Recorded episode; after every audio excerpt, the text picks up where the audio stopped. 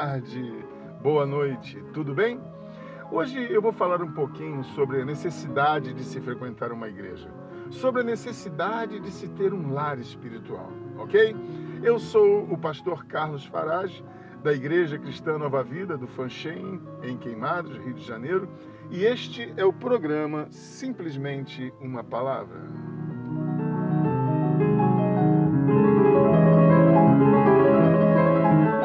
Evangelho de Mateus, capítulo 16, dos versos 13 ao 20, vemos um diálogo entre Jesus e seus discípulos. Jesus queria saber o que eles e as pessoas, de um modo geral, diziam acerca dele e, interpelando-os, ouviu. Uns dizem que o Senhor é João Batista, outros dizem que é Elias, e outros Jeremias, e ainda outros que dizem ser um dos profetas. Ao acabar de ouvir essa resposta, Jesus perguntou no versículo 15: E vocês, quem dizem que eu sou? Ao que Pedro imediatamente responde: O Senhor é o Cristo, o Filho de, do Deus vivo.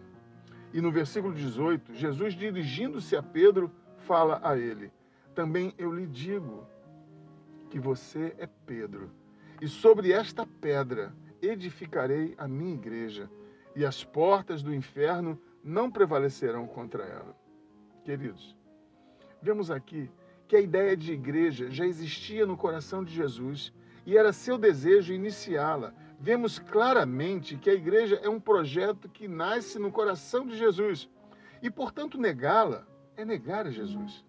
Se somos filhos de Deus, lavados e remidos pelo sangue de Jesus, então temos que nos submeter à sua vontade, expressa em sua palavra, que é a Bíblia.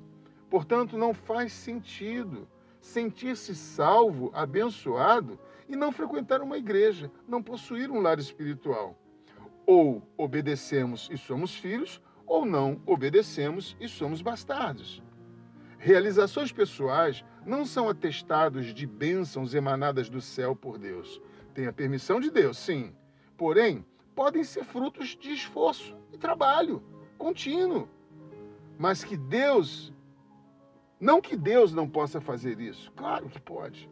Não que Deus não possa abençoar os seus filhos, claro que pode.